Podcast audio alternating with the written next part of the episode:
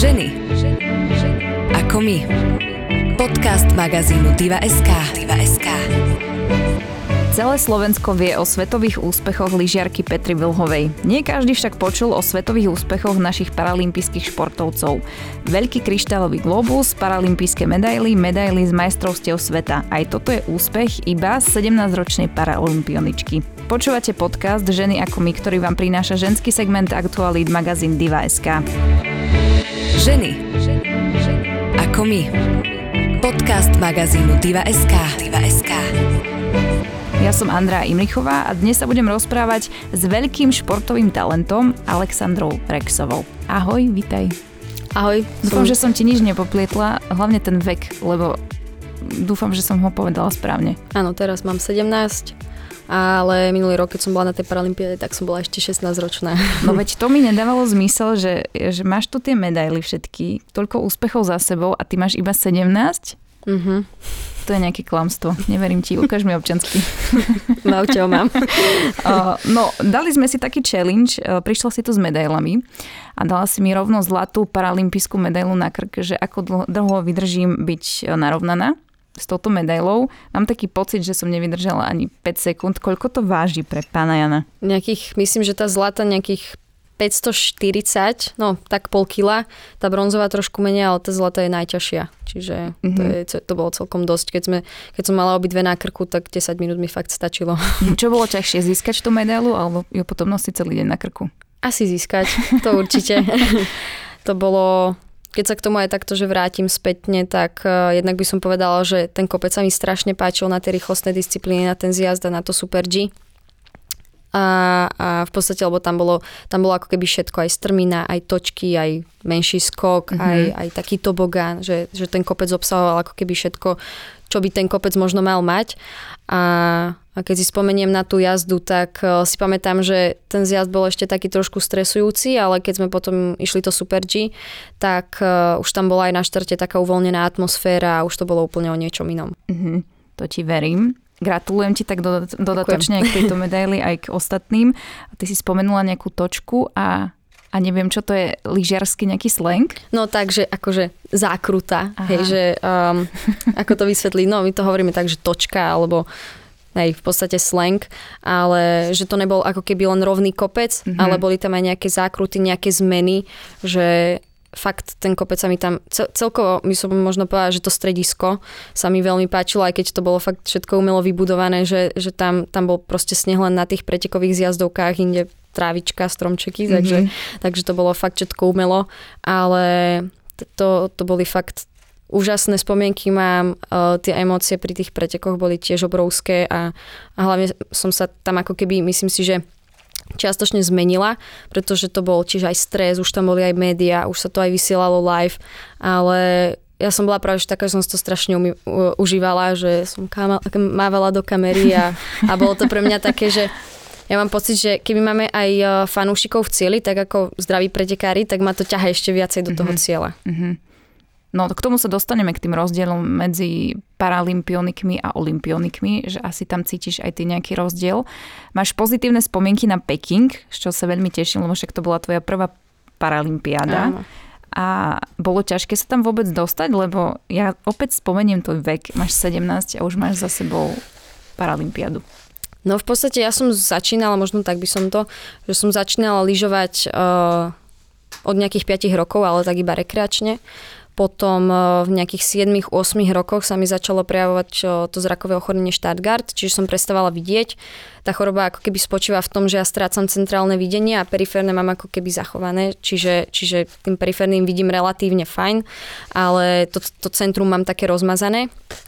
No a, a v podstate potom sme sa dostali k takému kempu pre ako keby handicapovaných športovcov, a tam som sa teda rozhodla, že dobre pôjdem k tomu lyžovaniu, tak lyžovala som od malička a, a proste aj s maminou ma do toho ako keby tak ťahali, že kým vidím, tak proste choď. Tak uh, potom to ako som sa dostala do toho kempu, tak postupne to išlo. Najprv som začala samozrejme európskym pohárom, potom svetovým. Odtiaľ, odtiaľ máme vlastne ten veľký kryštálový globus. Potom mali byť majstrovstvá sveta, ale na tých som sa nezúčastnila kvôli zdravotným problémom. A potom bola vlastne Paralympiáda a teraz posledne boli majstrovstvá sveta. Čiže ja som išla ako keby tak postupne že od tých akoby najmenších pretekov až po tú Paralympi- Paralympiádu a tie majstrovstvá sveta. Takže každý rok bolo niečo, ale, ale bolo to ťažké podľa mňa aj tým, že, že jednoducho musela som byť dobrá a aby som sa tam dostala, hej, že, že jednoducho cibriť tú techniku a proste veľa trénovať. Mm-hmm teraz si urobila taký výcud svojho života. Mám pocit, že už nemám sa čo ďalej pýtať, čo sa týka tvojej cesty za Paralympiádou. Vždy, keď som sa s tebou rozprávala aj po Paralympiáde, aj po majstrovstvách, keď som ti volala, tak mm-hmm. si bola taká, že ja som to nečakala, že sa mi to podarí. Bola to len taká fráza, vieš, ak sa hovorí, keď niekto vyhrá, ano. Eh, ja neviem, Oscara, že toto som nečakala, tak eh, fakt si išla s tým do toho, že mm, možno nejaké 5. 6. miesto, že ale medaila asi nie tým, že tam už boli predtým nejaké tie úspechy, tak samozrejme som si verila na tie, ako keby tie najväčšie, najväčšie ambície, tie mm-hmm. najvyššie miesta. Ale samozrejme tá Paralympiáda bola pre mňa fakt taká, že som to nečakala hlavne z toho dôvodu, že som mala tie zdravotné problémy, čiže som bola taká, že predtým som mala možno formu na to, ale po týchto, po týchto veciach, aj som bola v nemocnici, tak som bola taká, že dobre, super, idem tam, ale urobím maximum a uvidím, čo sa dostaví, že to absolútne nebolo také, že jednoducho chcem ísť za tou medailou, samozrejme vždy chcem ísť, mm-hmm. aby proste som bola tá najlepšia, ale bolo to fakt také, že dobre, už som sa tam dostala a, a teraz proste predvediem to, čo vo mne zostalo a to, čo som, dajme tomu, ešte po tej nemocnici nejako dotrenovala pred tou paralympiádou, mm-hmm. ale naozaj som to nečakala. Ako z toho slalomu som strašne chcela medailu, fakt strašne, lebo slalom mám veľmi rada. Takže som rada aj za tú bronzovú a, a, a to super G to bol pre mňa fakt dobrovský šok. Uh-huh. Uh-huh. Uh, ja keď sa na teba pozriem, alebo keď ťa človek uvidí, tak úplne nevie na prvú, že prečo si paralympionička. Mm-hmm. Ty si to tak šťastí načrtla v úvode. Uh, Vedela by si nám možno k tomu povedať viac? Ty si aj označila tú chorobu. Ja to tu mám poznačené. Ťažký názov. Štargartová? Áno, choroba? Štargartová. Tak, tak, tak to je, tak to je. Tak či by si nám k tomu vedela povedať viac? Tak v podstate ono to je teda, ako som spomínala, ochorenie, kde dochádza k strate centrálneho videnia. Uh, Prejavuje sa to vždy tak do nejakej prvej dekády života a myslím, že to má jeden človek z 10 tisíc, mm-hmm. že je tá pravdepodobnosť. A u mňa to bolo tak, že keď som bola malá, tak mi to rodičia vysvetľovali, že sa stretli, obidvaja mi dali polku zlého génu a to zmutovalo. Mm-hmm. Čiže to je vlastne genetické ochorenie. Aj môj brat ho má. On tiež lyžuje, čiže sme taký paraduovský tým pomaličky.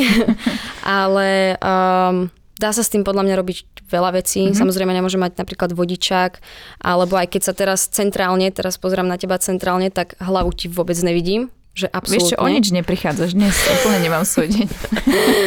Ale akože z boku vidím. Mm-hmm. A v podstate u mňa to bolo tak, že mne sa to prejavilo na základnej škole, čiže ja som sedela, dajme tomu, v tretej lavici začalo sa teda niečo diať, tak ma dali do prvej, potom to došlo k tomu, že som sa vždy iba prihlásila a išla som akože k tabuli si bližšie prečítať. A potom sme teda, že dobre, že ani okuliare, ani nič mi nepomáha, tak sme išli na očné vyšetrenie. Uh-huh.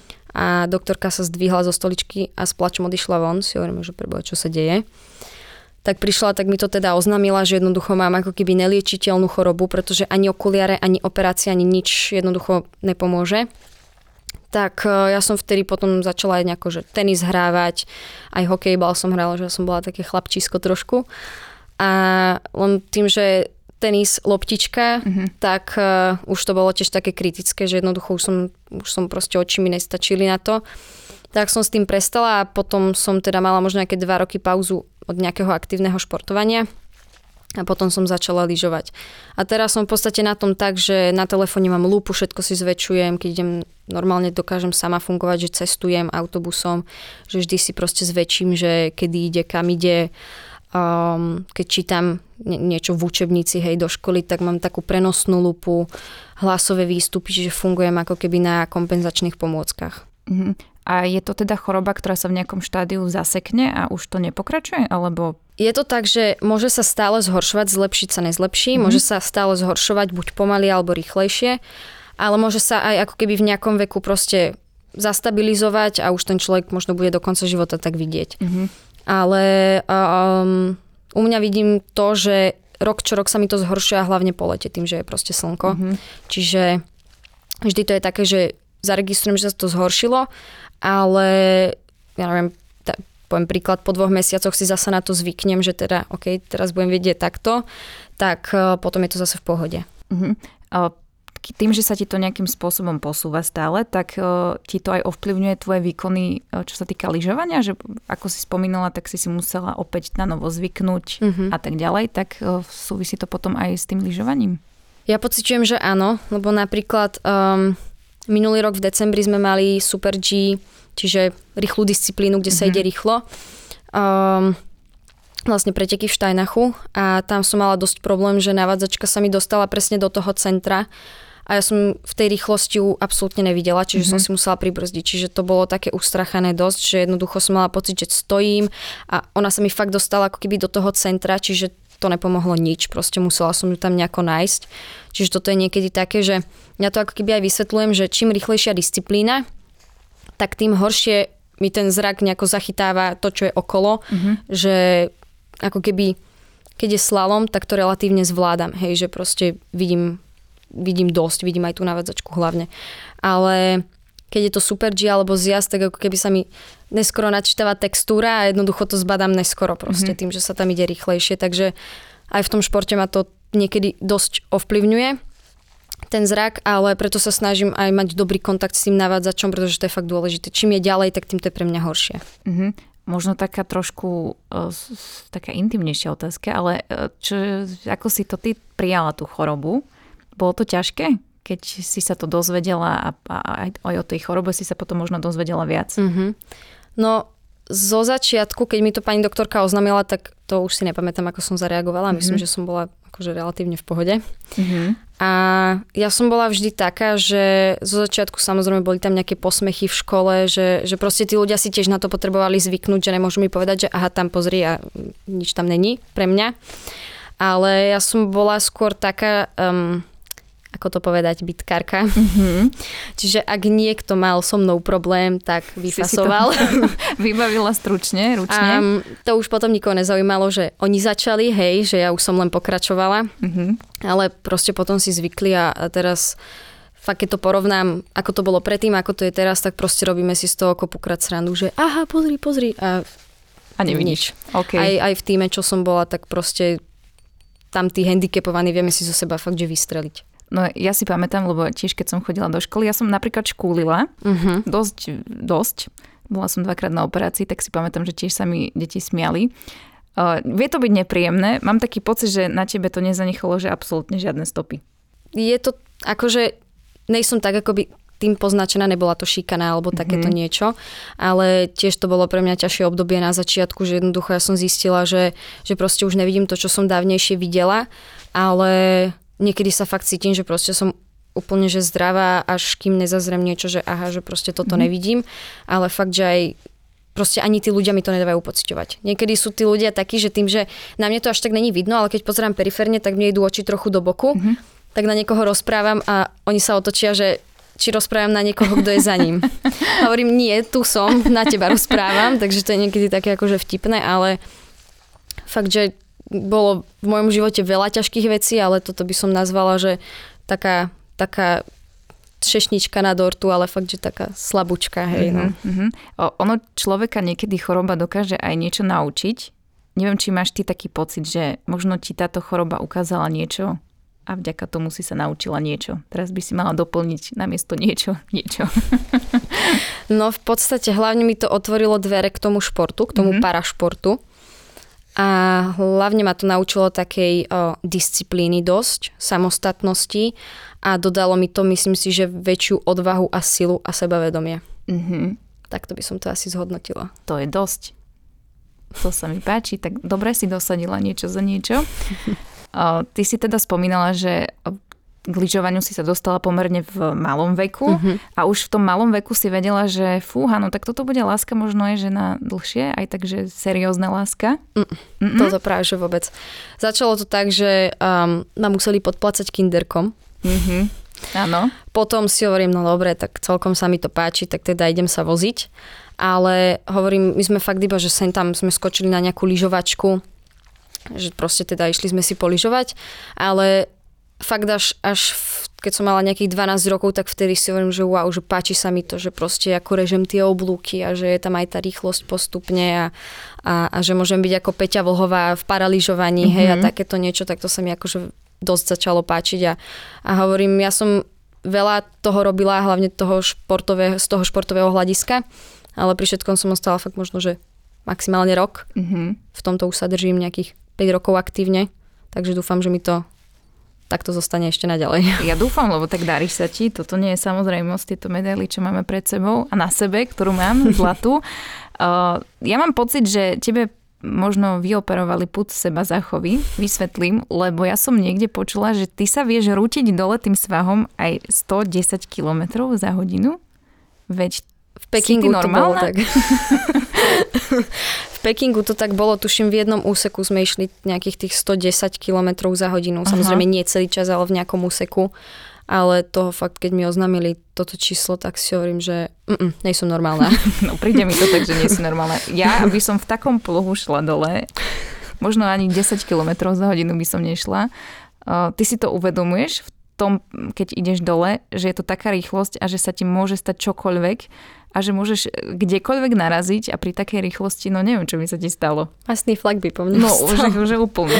Ale keď ideme takto rýchlo a keď sa cítim na tých lyžiach pevne, že jednoducho áno, som vpredu a všetky tieto základné veci, tak ja mám pocit, že mne tie nohy zrastli s tým kopcom. Čiže mu úplne, že tým lyžiam a, a tej jazde ako keby maximálne dôverujem. Ale niekedy, keď idem v tej rýchlosti a cítim, že aha, nejako mi planta lyža a, a podobne, tak je to také trochu stresujúce. Mm-hmm. Ale keď idem správne technicky, tak proste kľudne to pustím aj rýchlejšie. Mm-hmm. Ty máš navádzačku, takže vďaka nej vieš, že ktorým smerom sa máš vydať. A ako vyzerá tá spolupráca, že neviem, nám to opíš, že pozeráš sa jej na čo, aby si vedela, alebo niečo ti kričí zo spredu, že doprava, alebo ako to vyzerá? No, jasné. No, takto no, by som len, takto by som len, nech to doplním, už uh, som zmenila navádzačku, ano. ale ten postup je stále ten istý pri každom. Uh, v podstate, keď ideme napríklad slalom, tak tam je to, hej, že hop, hop, hop, hop, hop, hop, tam to je proste rýchly rytmus. Uh-huh. A zo začiatku sme mali aj také, že a hop, a hop, že kedy sa mám zdvihnúť a kedy mám nasadiť oblúk. To ti ona kričí? Áno. My Aha. máme ešte takto by som, aby som to úplne... Máte. Áno. V prílbe máme také ako keby sluchatka, plus máme k tomu mikrofón, čiže cez to komunikujeme, je to sparované cez Bluetooth, takže cez to sa dorozumievame čokoľvek, čo sa stane, či spadnem, tak hneď jej to poviem, či počkaj, pridaj, hej, že väčšinou sú to také, že jednoslovné pokyny. A v podstate, keď ideme teda ten slalom, tak e, sme to spravili tak, že AHOP sme odstránili a skôr keď príde nejaká že dvojbrána, trojbrána alebo prejazd, že nejaká proste zmena, tak vtedy mi zahlási, že aby som na to lepšie reagovala. Lebo keď mi stále niečo hovorí, tak jednoducho nezareagujem na to tak, ako keď je ticho a potom zrazu príde niečo. Mm-hmm. A v tých rýchlejších disciplínach, v tom obrovskom slalome, tam my tiež proste ideme ako keby potichu a keď je prejazd alebo tiež nejaká že hrana, skok, uh, strmina, lát, hej, že toto mi vždycky oznámi. Takže no, nie je to hop, hop, hop, hop. Uh, uh, uh, uh. to už sme odstranili, lebo to bolo fakt také, že no. Ale keď ideme tie rýchlostné disciplíny, tak tam je aj čas trošku no, viac sa porozprávať, alebo ako to mám povedať, že jednoducho dobre, tak teraz pôjdeme toto, ale stále ideme.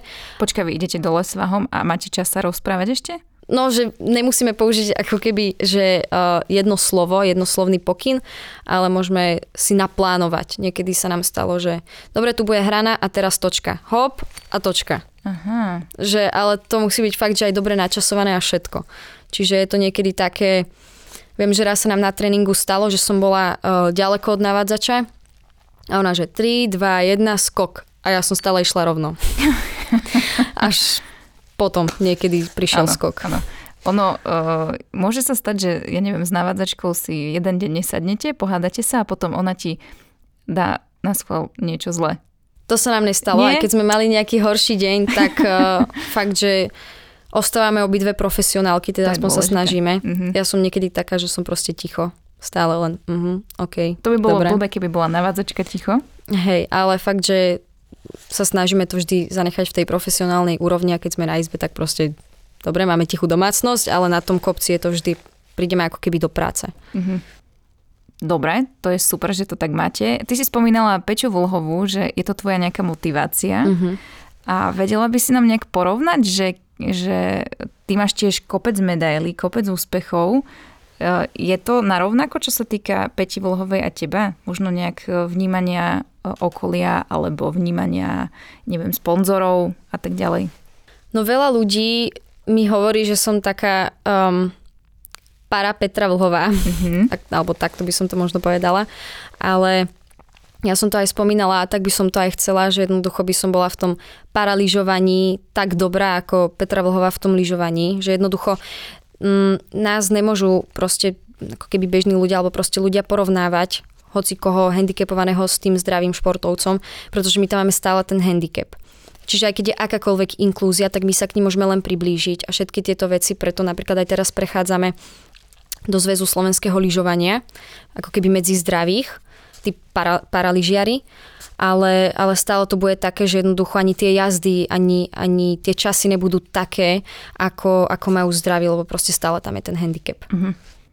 Um, OK, ja som bola v Tokiu a videla som presne ten rozdiel, že ten záujem zrazu, keď bola Paralympiáda, bol, čo sa týka verejnosti, oveľa menší. Dokonca tam bolo aj v tom čase oveľa menej novinárov.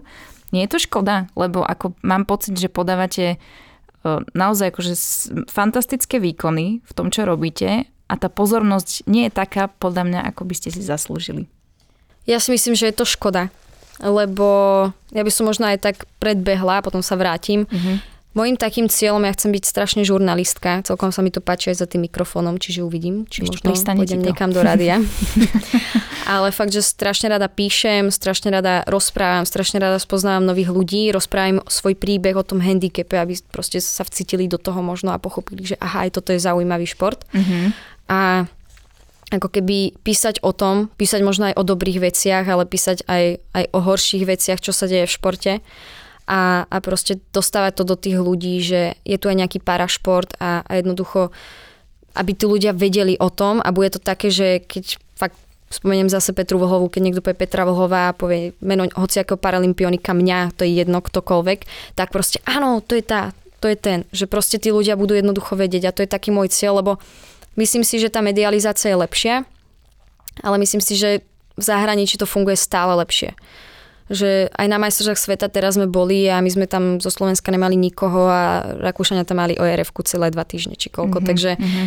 to bolo fakt také, že, že proste oni tam každý večer dávali do novín, čo sa stalo, kto bol úspešný a, a, a proste také vtipné scénky tam aj mali, že jednoducho tá telka sa venovala, ale u nás to je podľa mňa také ešte fakt, že pôjde mrazu trošku. No ja som počula, že napríklad keď je Paralympiáda, tak e, Anglicko to nejakým spôsobom celé prežíva, že v Londýne sú celoplošné obrazovky na uliciach a ľudia to sledujú.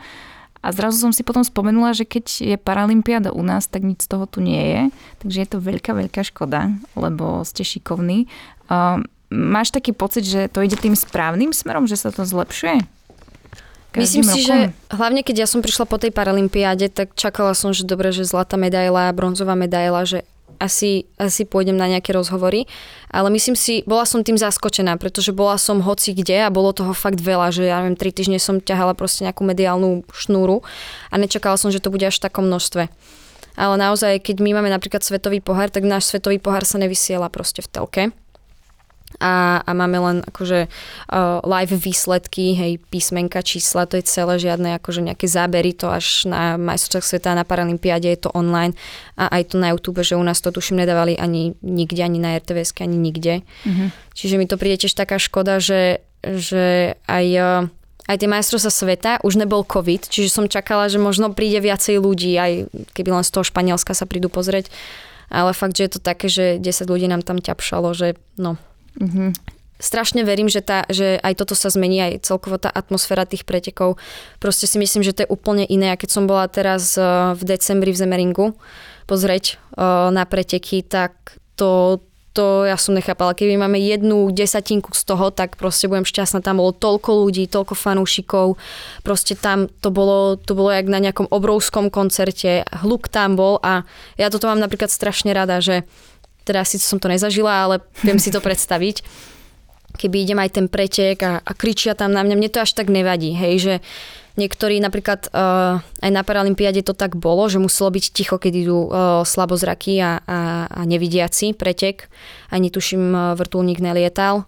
Čiže, ale mne to napríklad nevadí, hej, že keď ma niekto povzbudzuje, síce to nevnímam, ale niekedy to zachytím, že poď, poď, poď, alebo mm-hmm, niečo a mm-hmm. vie ma to tak ťahať do, do, dole do toho cieľa. Tak toto je možno taký tvoj sen v blízkej budúcnosti, keby sa to podarilo, že prišla by sa na nejaké preteky a tam by stáli daví ľudia a kričali by Saška, do toho. to by bolo super, fakt. Akože, ale myslím si, že to chce asi ešte čas a dostať to hlavne do toho povedomia, ale myslím si, že aj keď bude tá Paralympiáda v Kortine, tak že prídu aj nejakí ľudia, hej, že už ma aj poznajú, aj v dedine už chystajú autobus pomaličky, takže pôjdu na taký zajazd, ale bolo by to fakt super, si myslím. Uh-huh. Chápem aj, že bol ten COVID a tieto tu veci, že proste my športovci sme mali aj rúška na kopci, že to uh-huh. bolo fakt také dosť, dosť zlé vtedy, ale bolo by to fakt super. Nechcela by si, že by si sa prešla nejakým mestom a prišli by fanúšikovia po podpis? Lebo Určite. neviem, či sa ti to stáva, vieš, že ideš Bratislavou treba za... Oh, to je tá Saška Rexová. Po tej Paralympiáde ma stretlo asi tak štyria ľudia. a prišli, že, že dobrý deň, že to ste vy, hovorím, že no. Ale že to je super milé. Ale to áno, to zase áno, to bolo také, že ja som ostala pozerať, čo sa deje. Aha, už chápem.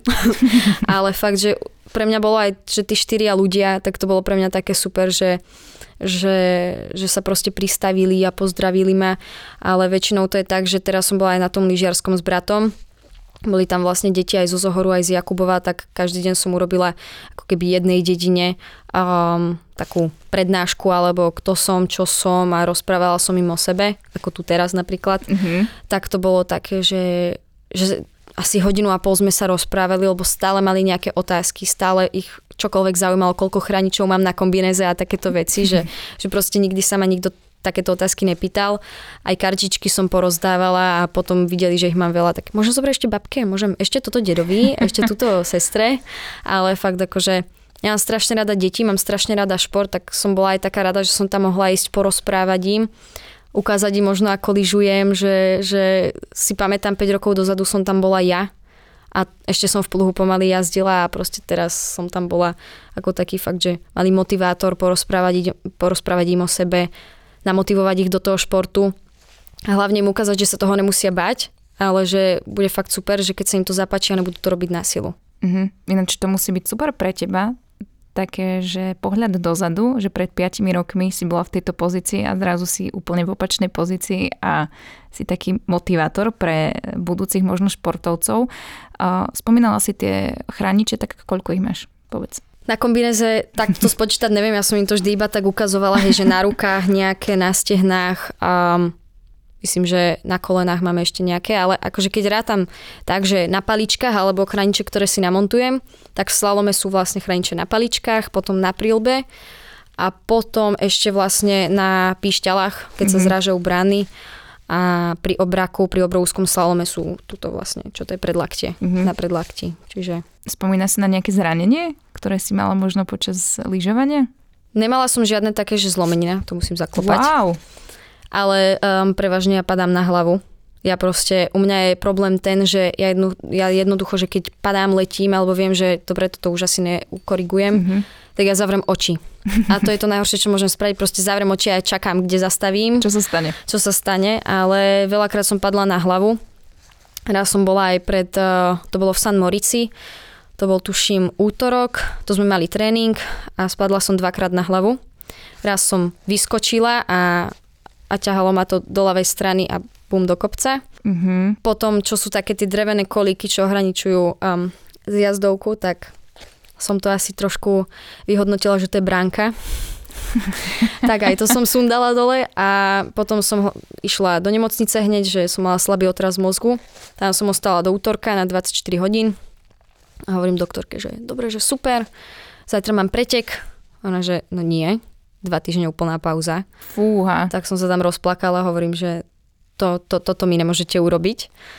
Tak som sa potom dohodla aj s trénerom, aj s maminou, že mami, že ja som mala ten slabý otras mozgu, vieš, no. A zajtra mám preteky. Si za mňa zodpovedná, dobre? Takže si išla. Išla som, mali sme 4 preteky a vyšlo nám to na 3 bronzové a jednu striebornú medailu. Ešte, že tak, že sa to vyplatilo tým pádom. Fíha. Tak ty Takže máš bolo- riadne udretú Šport je risk alebo zisk, no. Je to tak. Mám, zostalo mi to tu. Ale hovoríš zmysluplne, takže úplne ti to nespôsobilo nejaké otrasy, čo sa týka eh, tvojho rozprávania. Eh, Človek, keď robí niečo profesionálne a na vysokej úrovni, tak to automaticky musí znamenať, že si si v niečom musela ubrať. Že možno nejaké tvoje kamošky chodili do mesta a neviem čo na výlety, tak ty si musela chodiť eh, trénovať. Bolo to tak, že si musela niečo obetovať? Začnem asi tým, že veľmi sa mi páči, ako formuluješ otázky, pretože ako keby máš vždy tam schovanú odpoveď. Fakt? To je, že v Mhm, si konvenči slova úplne trafila. Hej. To ináč je to nie je tak- dobre. Aj, ale aj to tak bolo. Musela som obetovať toho dosť, hlavne akože čo sa týka tých kamarátiek, by sme mali takú skupinu babskú, hej, že chodevali sme do Auparku a tieto tu ako keby typické babské veci, nakupovačky a takto. Mhm. Ale tým, že som potom začala chodiť na častejšie sústredenia, proste bola som skoro stále preč a prišla som domov a nechceli ísť von a ja som sa potrebovala učiť, tak sa naše cesty postupne rozišli a, a v podstate som ostala len v tom športe, že okolo mňa akože normálne žijem ako normálny človek, ale hlavne športovo, hej, že hociaký, hociaký šport vyskúšam, futbal, vyskúšala som aj vodné lyže, chcela by som skúsiť aj na piesku, samozrejme lyžovať všetko, Mhm. ale fakt to bolo také, že, že jednoducho už sa to nedalo. Mňa to potom aj začalo mrzieť, aj to bolo pre mňa také ťažšie, že mala som ich rada, ale proste naše cesty sa začali rozchádzať tým, že ja som mala rada ten šport, oni proste boli ako keby normálne študentky, hej, že normálne študentský život. Ja ten študentský život až tak nemám, tým, že ja ani nechodím v podstate ako keby do školy, Nor- akože študujem normálne na strednej škole, ale Áno. chodím skôr na preskúšanie, na nejaké konzultácie, že vždy sa s tým učiteľom viem dohodnúť, čo je fakt veľká úlava, aj keď som niekde na pretekoch, tak to vieme spraviť tak, že proste sa spojíme online, hej, že v dnešnej dobe to je proste všetko toto možné, že sa to všetko dá. Takže skôr žijem teraz tak hlavne tým športom a Mhm. teraz aj tými úspechami, že, že jednoducho aj to sa mi páči, že, že mohla som priniesť zasa aj ja kúsok niečoho na to Slovensko naše malé a, a potešiť aj nejakých ľudí, že, že, že proste myslím si, že my sme taká krajina, ktorá žije tým športom, takže som rada, že, že viem potešiť v podstate niečím, čo mňa baví, čo milujem, aj, aj ostatných ľudí, ktorí tiež radi pozerajú napríklad ten šport. Mhm. Súhlasím, mňa si veľmi potešila, že môžem celý rozhovor držať tvoju zlatú medailu.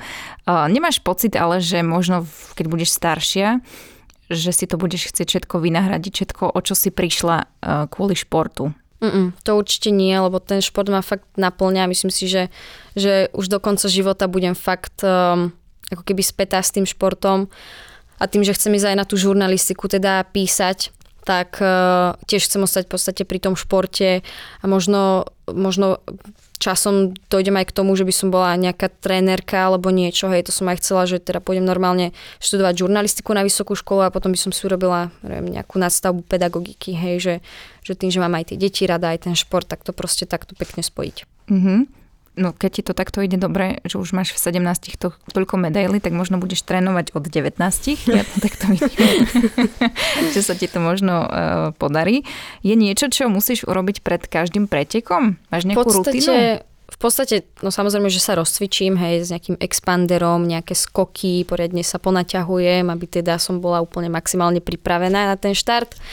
Ale mm, u mňa je asi najlepšie proste kecať. Kecať do posledných desiatich sekúnd štartu baviť sa, smiať sa. Úplne ako keby zabudnúť na to, že je nejaký pretek, nejaký fakt, že vážny pretek ako na tej Paralympiáde. Pretože aj pri tom Super G to tak bolo, že my sme sa rozprávali a, a proste bolo to úplne super. Že, že mám strašne rada takú tú ako keby odviazanú atmosféru, Mhm. lebo niekedy mi aj hovorili, že proste mám neviem, zavrieť oči a, a dýchať zhlboka a to ma dokáže strašne vystresovať, že proste pomaly zabudnem dýchať, nepočujem toľko svojho srdca, je to pre mňa také, že, že sa mi z toho začne točiť hlava, keď zhlboka dýcham, takže pre mňa je lepšie také, že proste, že sa rozprávam a zrazu je štart, dobre, ideme. Čiže pamätáš si, že o čom ste sa rozprávali, keď si získala zlato? Hm, Aká mhm. bola tá téma? Pamätáš si to? Daj. O záchode? O záchode. Um, OK. No, väčšinou, keď mám stres, tak um, potrebujem ísť na vecko cikať. Poznám to, áno. A Akože to všetci pretekári, hej, to, to je zákon schválnosti. Ináč, ale ty máš tú kombinézu, kým sa z toho dáš dole. To je kvalita. To je kvalita. ale to bolo fakt také, že my sme sa tam rozprávali a niečo, že, že predstavme si taký zlatý záchod pri tom Super G. Mm-hmm. A ja som si na toto, o čom sme sa proste bavili, spomenula možno, keď som prišla domov a hovorím si, my sme získali zlatú medailu. Ja som rozprávala na štarte o zlatom záchode. Ináč to je možno tajomstvo úspechu tak si hovorím, že vlastne ja som si to privolala. že, ale fakt to bolo také, že úplne, že, že wow, že ja som niečo hovorila hore a dole sa niečo zase stalo. Takže táto medaila má takéto pozadie doslova. Paráda, to som potrebovala počuť. Za každým takýmto úspechom my, bežní ľudia, vidíme fotografie a videá, kde sa tešíš, kde sa usmievaš. Je možno aj niečo neúplne veselé, čo sa skrýva za tým športom? Konkrétne možno za tým tvojim. Určite áno teraz ma to v podstate tak postretlo po tej paralympiade, dá sa povedať jasne, že, že, že bola sranda všetko, ale vyústilo to potom až do takých vecí, že dosť bolo srandy. A ja by som to možno len tak zhrnula, že jednoducho bola som proste v týme, kde to áno, všetko fungovalo. Prišlo mi veľa vecí normálnych a pritom, keď som to povedala mamine a iným dospelým ľuďom, tak pozerali, že tak toto normálne není. Mm-hmm. A ja som postupne, e, ja mám s maminou taký vzťah, že jednoducho ja vždy poviem všetko. Minulé trošku poviem ešte niečo vtipné. Minulo som zobrala brata do kina a slúbila som mamine, že nepôjdeme na elektrickú kolobežku. A šli ste? A šli sme. Vyrebeli. Dvaja, pod 18 mm, a bez prílby. A ešte je. aj nevidiaci. Nezodpovedné, no. A, no.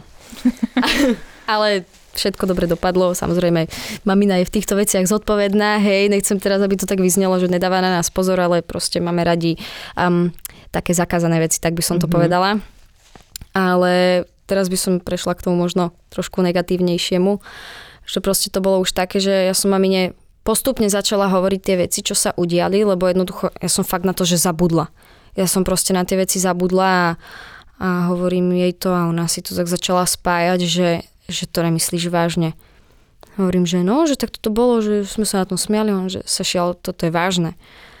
Tak si hovorím, že tak sme to proste začali nejako aj riešiť a my sme vlastne chceli zmenu trénera. Potom sme chceli ako keby zmenu dvoch trénerov a jednoducho ako keby nový tím, hej, že proste keď tam je niečo dlho, to aj v politike tak je, keď tam je niekto dlho, dostane sa do tých všetkých štruktúr a, a jednoducho potom to robí šarapatu. No a my sme chceli fakt, že zmenu. V podstate sme chceli dobre pre pretekára, pretekárov, hej. No a, a jednoducho tá zmena nenastala, tak uh, ja som sa rozhodla, že proste ja už tomto byť nechcem. Že keď jednoducho chcem byť takto úspešná ešte naďalej, chcem sa vyvíjať a, a je mi fakt zle, keď sa pozerám na to, že tam prichádzajú mladé talenty nejaké a, a proste viem, že ak to tam takto bude pokračovať ďalej, pretože my sme ich upozornili na to rok dozadu. A myslím si, že keď je človek na niečo upozornený, tak sa snaží to trošku zmeniť, alebo sa aspoň tváriť, že jednoducho je tam nejaká zmena, ale k tomu absolútne neprišlo. A, a bolo to fakt také už pre mňa, že aj teraz sa mi pomaly chveje hlas, že bolo to proste pre mňa ťažké aj na tých majstrovstvách sveta. Ja sa priznám, ja mám striebornú a bronzovú medailu a ja sa z toho neviem tešiť. Mm-hmm. Ja sa proste z toho neviem tešiť. Ja som sa z toho možno tešila, keď som bola s maminou, s tatinom, s bratom, s rodinou, s kamarátmi. Ale ja som získala striebornú medailu v takejto ťažkej situácii na majstrovstvách sveta a ostala tam so mnou navádzačka Maťo France. Mm-hmm. A večer iba, že gratulujeme, ale nikto mi ani ruku nepodal. Tak si hovorím, že dobre, dejú sa veci, aké sa dejú, ale zanechajme aspoň trošku nejakú prof- profesionalitu. A ja som sa o to fakt snažila.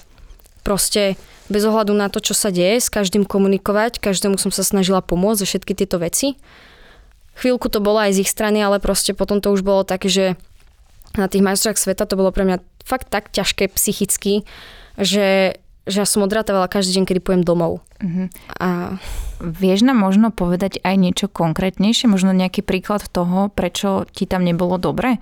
Aby sme si to možno vedeli, neviem, či chceš, ale ak chceš, tak pokojne môžeš, aby sme si to vedeli možno lepšie predstaviť, že aká tá situácia bola. Akože všetko proste, hej, keď som bola malé dieťa, 12 ročné, tak, tak uh, proste ten človek nerieši, hej, a ako keby zo začiatku som tam tie problémy nevidela. Ale postupne som sa do toho dostávala a, jednoducho si hovorím, že, že toto je v pohode, toto je v pohode, aha, tak asi, hej, tak robia to všetci, tak asi to je OK. Konkrétny prípad, prípad bol uh, alkohol, čož je. Myslím si, že sa so športom moc nespája, nemalo by sa spájať. Mm-hmm. Viem, že Slováci sú takí, že proste každý úspech sa musí oslaviť alkoholom, ale u nás to nebol ani že každý úspech. U nás to bolo také bežné. Potom som sa v podstate k tomu priplietla aj ja, to sa priznám, ale myslím si, že 15-16 ročné dieťa, ktoré jednoducho není e, vychovávané takýmto smerom, aj keď sa proste pozrie možno na tínedžerov teraz, tak to je bežné, ale ja som bola smerovaná vždy k tomu, že poslušnosť, slušnosť, neklamať, poslušnosť, slušnosť, oh, chápeme sa? Rozumiem. a, a proste pomáhať ľuďom a jednoducho ja mám ten handicap, tak som vždy bola taká, že že ako veľa ľudí hovorí, že zdravý človek má milión želaní a chorý jedno, tak ja mám milión želaní a proste chcem pomáhať druhým a, a, a jednoducho mám rada spravodlivosť a toto sa mi tam strašne nepáčilo. Že, že proste to takto fungovalo. Môj brat prišiel zo sústredenia a hovoril mi, čo sa tam stalo. Hovorím, prvá ty máš 11 rokov. On toto uvidí a v 15 rokoch to bude robiť tiež. Mm-hmm. A, a proste sa mi to, fakt prestávalo sa mi to páčiť. A, a jednoducho hovorím, a ja som sa do toho priplietla, ale potom som si povedala, že stop. A to som chcela dohovoriť, že 15-16 ročné dieťa, keď toto urobí a potom to urobí nejaký proste tréner po 30 tak mi príde, že mne by sa to teoreticky asi mohlo odpustiť, že som to urobila raz, ale niekto, kto to tam robí bežne a je zodpovedný za, za maloletých, za neplnoletých, ešte ani pomaly občiansky nemajú, tak fakt sa mi chce z toho plakať, že proste ľudia zatvárajú pred týmto oči a namiesto toho, aby sa to riešilo, lebo to je všade. To je v zdravom športe, to je v športe handicapovaných a proste nikto to nerieši. My proti tomu bojujeme, snažíme sa o zmenu, aby to takto nebolo, lebo na nás pozerajú ostatné týmy, že, že vy toto všetci o vás vedia, že ste alkoholici. A ja mám s hrdosťou reprezentovať Slovensko pod týmto, tak proste fakt sa mi chce z toho plakať. Proste, mm-hmm. asi som sa ešte nikdy takto neotvorila. Mm-hmm. Že som to takto niekomu povedala a preto som si povedala, že dosť, pôjdem ťažšou cestou, idem si hľadať sponzorov. To je podľa mňa to najdôležitejšie, pretože my prídeme na preteky, každá krajina tam má proste nálepky sponzorov a, a jednoducho prezentujú sa tak ako zdraví a my tam nemáme nič. My proste čakáme, čo nám dá štát štát potom meška s financiami a, a my nejdeme kvôli tomu lyžovať. A ja keď chcem, ísť, keď chcem ísť lyžovať a nejaký sponzor ma podporí, tak ešte je na mňa zle, že čo som si to dovolila ísť lyžovať. Mm-hmm. Že ja chcem proste trénovať, chcem byť najlepšia, tak spravím pre ten šport všetko, aj keby si mám zobrať pôžičku, mne to je jedno. Proste spravím fakt pre to maximum a preto som sa rozhodla ísť vlastnou cestou, hľadáme si teda tých sponzorov. Veľa ľudí sa nám ozvalo, že nám chcú pomôcť. Že jednoducho, jednoducho chcú pomôcť, že sa to dá. My sme s Maťom Francem on za tri týždne poslal, ja neviem, možno aj 50 mailov a, a polovica z toho nám odklepla, že áno, pomôžeme vám. A chcem si preto aj s bratom založiť ten vlastný tím a pracovať na tom a, a ukázať aj sebe, dokázať a proste ukázať aj všetkým, že jednoducho sa to dá. A, pôj, a pôjdem v podstate možno cestu ako Peťa Vlhova. Čiže sa otrhla ako keby a išla sama. A má v týme ľudí, s ktorými je šťastná, s ktorými chce byť, ktorí ju rešpektujú a, a ktorí, ktorí jednoducho proste dávajú pociťovať to, že áno, je tam nejaká tá úcta. Mm-hmm. A mhm. nie, že ty si len zdroj na peniaze. Lebo toto je fakt ako... Oh, ťažko sa mi o tom strašne rozprávala, som rada, že som to takto povedala a, a, a verím, že, že verejnosť za, za mňa a aj za ostatných športovcov postaví a, a proste sú aj ľudia, ktorí povedia, že to je normálne. Že toto tak funguje bežne. Ale práve to, že to takto funguje bežne, tak si myslím, že normálne není. Ja ti chcem veľmi pekne poďakovať za tvoju otvorenosť, lebo urobiť takýto veľký krok nie je vôbec jednoduché. Je to odvážne. A postaviť sa ako keby na vlastné nohy a odísť z niečoho, čo je nejaká istota, vôbec nie je jednoduché. Takže ti budem držať palce aj vlastne celému tvojmu novému týmu. Je, neviem, ako to dopadne, lebo to nikdy nevieme, keď urobíme nejaký krok do prázdna, ale budem ti veľmi silno držať palce, aby sa tá pozícia zmenila a aby si bola šťastná, lebo asi o to ide, aby si sa cítila dobre. Tam kde robíš to, čo robíš veľmi rada a miluješ. Presne toto bolo pre mňa také dôležité, že, že jednoducho, ak tento šport mám robiť ešte dlho, tak ho chcem robiť v čistom prostredí a, a jednoducho byť úspešná, ale nie pod tým, že, že na mňa niekto tlačí alebo čokoľvek, mm-hmm. ale tým, že ja chcem, že chcem byť úspešná a proste preto som sa rozhodla aj pre tú ťažšiu cestu jednoducho.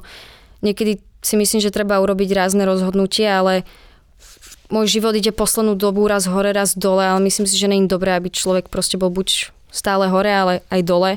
A, a vždy, vždy už cca viem odhadnúť, že kedy bude dobre, kedy bude zase zle. Teraz dajme tomu, že sa nám darí a možno za chvíľu proste zistíme, že aha, nemôžeme si dovoliť toto sústredie, pretože je nákladné a všetky tieto veci, ale myslím si, že to k tomu patrí a, a jednoducho pre mňa je lyžovanie taká láska, že ja urobím fakt preto všetko. Ja som povedala, že ja pre to lyžovanie urobím maximum a som ochotná sa ho vzdať, ale za tú cenu, že budem vedieť, že som spravila všetko, čo som mohla. A myslím, že to, že som v podstate odišla a, a chcem si založiť vlastnú značku Rexa Team a proste urobiť z toho značku ako uh, Peťa Vlhová má oblečenie alebo, alebo proste ktokoľvek, tak jednoducho toto je aj môjim cieľom a, a vyťahnuť aj brata hore ale nechcem podporovať len brata. Ja chcem podporovať aj ostatných mladých juniorov, proste pomáhať im, venovať im svoj čas, hovoriť im svoj príbeh možno, alebo ako to ja vnímam, ako som začínala. A, a proste motivovať tých ľudí do športu, pretože mládež je dôležitá, lebo a ja napríklad, keď za 15 rokov skončím, alebo 20, neviem koľko budem lyžovať, tak proste bude super, keď tu bude niekto zase po mne a po nich zase niekto. A ten šport bude stále žiť a bude stále rásť. Ja sa vrátim k úvodu. Ty máš 17 a tak to rozprávaš. Wow, wow. Ty máš normálne, že v hlave. A to, čo hovoríš, dáva zmysel. Budem ti ešte raz, ako som povedala, držať veľmi silno palce, aby sa ti to podarilo. A možno len tak pre predstavu, koľko stojí jedna sezóna? Koľko peňazí stojí jedna sezóna teba napríklad? Taká, podľa mňa by som povedala taká, že fakt, že top sezóna, hej, že možno sa aj nejaké majstrovstvá, tak by som povedala, že 100 tisíc euro. Mm-hmm. Že dosť. Dosť. A v prípade, že e, si uvedomíme to, že nie si v pozícii Petri Volhovej, ani čo sa týka vnímania verejnosti, ani sponzorov, tak zaplatiť niečo také vôbec nie je jednoduché. Je to také ťažké, akože ja som teraz dostala v podstate do top týmu, som top športovec, čiže mám už aj nejaké vyjazdené peniaze za úspech z Paralympiády, ale stále to je také, že, že potrebujeme k tomu aj tie sponzorské peniaze aby, aby to bolo proste všetko tip-top a, a nestalo sa náhodou. Možno sa to tento rok stane, túto sezónu ďalšiu. Že zistíme, že dobre, tak na toto sústredie nemôžem ísť. Uh-huh. A, a proste v tom prípade, že keď mi bude chýbať nejaké sústredie, tak aj možno na tých pretekoch sa to odzrkadli. Veľa ľudí sa ma pýtalo, že nie je to také riziko, že mala si presne tú, tú stabilitu mm-hmm. v tom týme, tieto tu veci. Hovorím si, že myslím si, že riziko by bolo ostať tam a ísť dole. Možno takto pôjdem dole, ale robím niečo preto, aby som išla hore. Čiže jednoducho možno teraz zo začiatku to bude ťažké, ale ja, ja som si istá, že, že keď pôjdem na tú paralympiádu do Kortiny, tak proste už to bude všetko stabilné, budeme fungovať, budeme šťastní, budeme sa z toho tešiť a, a možno nájdeme toľko sponzorov, že, že budeme aj prekvapení, že proste budeme môcť lyžovať o život a o dušu spasenú, ako povie môj dedo. A, a proste bude to super. A môžem ťahať aj toho brata, aj tých ostatných mladých a, a venovať sa im a rada by som proste možno aj nejaké takéto, že ako dávam teraz tu rozhovor, tak, tak proste, ja neviem, nejaké prednášky, že sem tamto niekomu povedať, lebo fakt ja by som strašne chcela, aby sa to dostalo do povedomia ľudí. To je taký môj cieľ v tomto, že, že proste nedovolme toto, lebo v tých týmoch už sú aj malé deti. Ja, moja posledná otázka mala byť, že aké máš ciele. Myslím si, že si to teraz odpovedala aj bez otázky, čo je super host, keď vieš odpovedať bez otázky.